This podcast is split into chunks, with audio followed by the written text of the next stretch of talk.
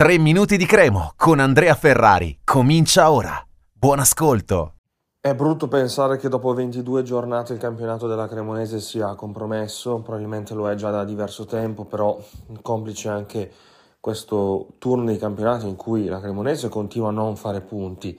e bisogna sempre sperare che le altre concorrenti non, non ne facciano, non capita sempre, qualche volta le altre riescono a fare punti. Il 2023 è completamente diverso dal 2022 del Verona, per esempio sta diciamo eh, compromettendo del tutto la situazione della Cremonese perché il Verona ha vinto anche contro la Salernitana e quindi è una vittoria importante che porta il Verona a meno uno dal quarto ultimo posto e quindi il Verona può veramente credere nella salvezza e poi un applauso anche alla Samp che ha pareggiato in casa contro l'Inter, quindi risultati importanti. La Cremonese non riesce a fare punti, la media di Ballardini in campionato è pessima, ha ottenuto un punto solo in quattro partite, quello di Bologna al debutto, poi tre sconfitte, se contro l'Inter poteva anche starci, eh, di sicuro non poteva starci contro il Lecce e poi abbiamo avuto anche le la sconfitta appunto contro, contro, il Napoli, anche questo ci può stare, però chiaramente un passivo anche un po' tanto pesante che non lascia pensare a nulla di buono, anche perché è una squadra che continua ad essere demoralizzata da questa cosa che, che non ha ancora vinto una partita, lo si vede negli atteggiamenti, nella, nel,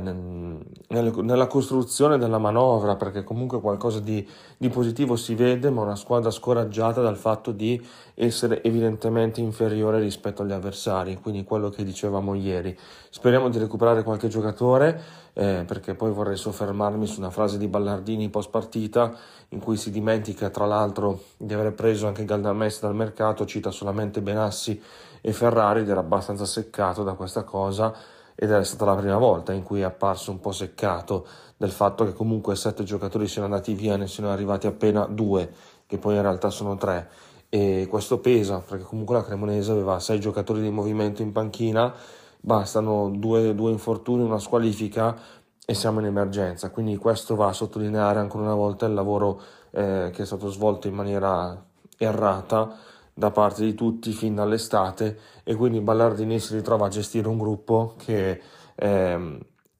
è, è, è, è stretto, è, molto, eh, molto ridotto e che comunque fa fatica anche ad avere dei ricambi adeguati. Quindi mh, mm, è naturale che eh, se devi andare a, gio- a, giocare con tutto il rispetto, eh, perché poi il Saggio ha fatto una buona, una buona partita, devi andare a giocare a Napoli in casa del Napoli capolista con Sagiù non è proprio la cosa, la cosa migliore, ma ripeto, non perché Zagiu sia un eh, brutto giocatore, anzi ha fatto la sua partita, però è chiaro che forse la sua terza o quarta gara da titolare in Serie A e giocare di fianco a un 2003 come a Fenaghian, capisci che se non la perdi in partenza poco ci manca, ecco, quindi è stato proprio sbagliato tutto fin dall'inizio, i nostri commenti sono tutto sommato superflui perché diciamo sempre le stesse cose, vediamo una squadra che non riesce a, a trovare la vittoria e, e, rischiamo seriamente di battere i, i record negativi di 28 gare consecutive in A senza vincere. Un saluto e forza Cremo. Per oggi 3 minuti di Cremo finisce qui. Appuntamento al prossimo episodio.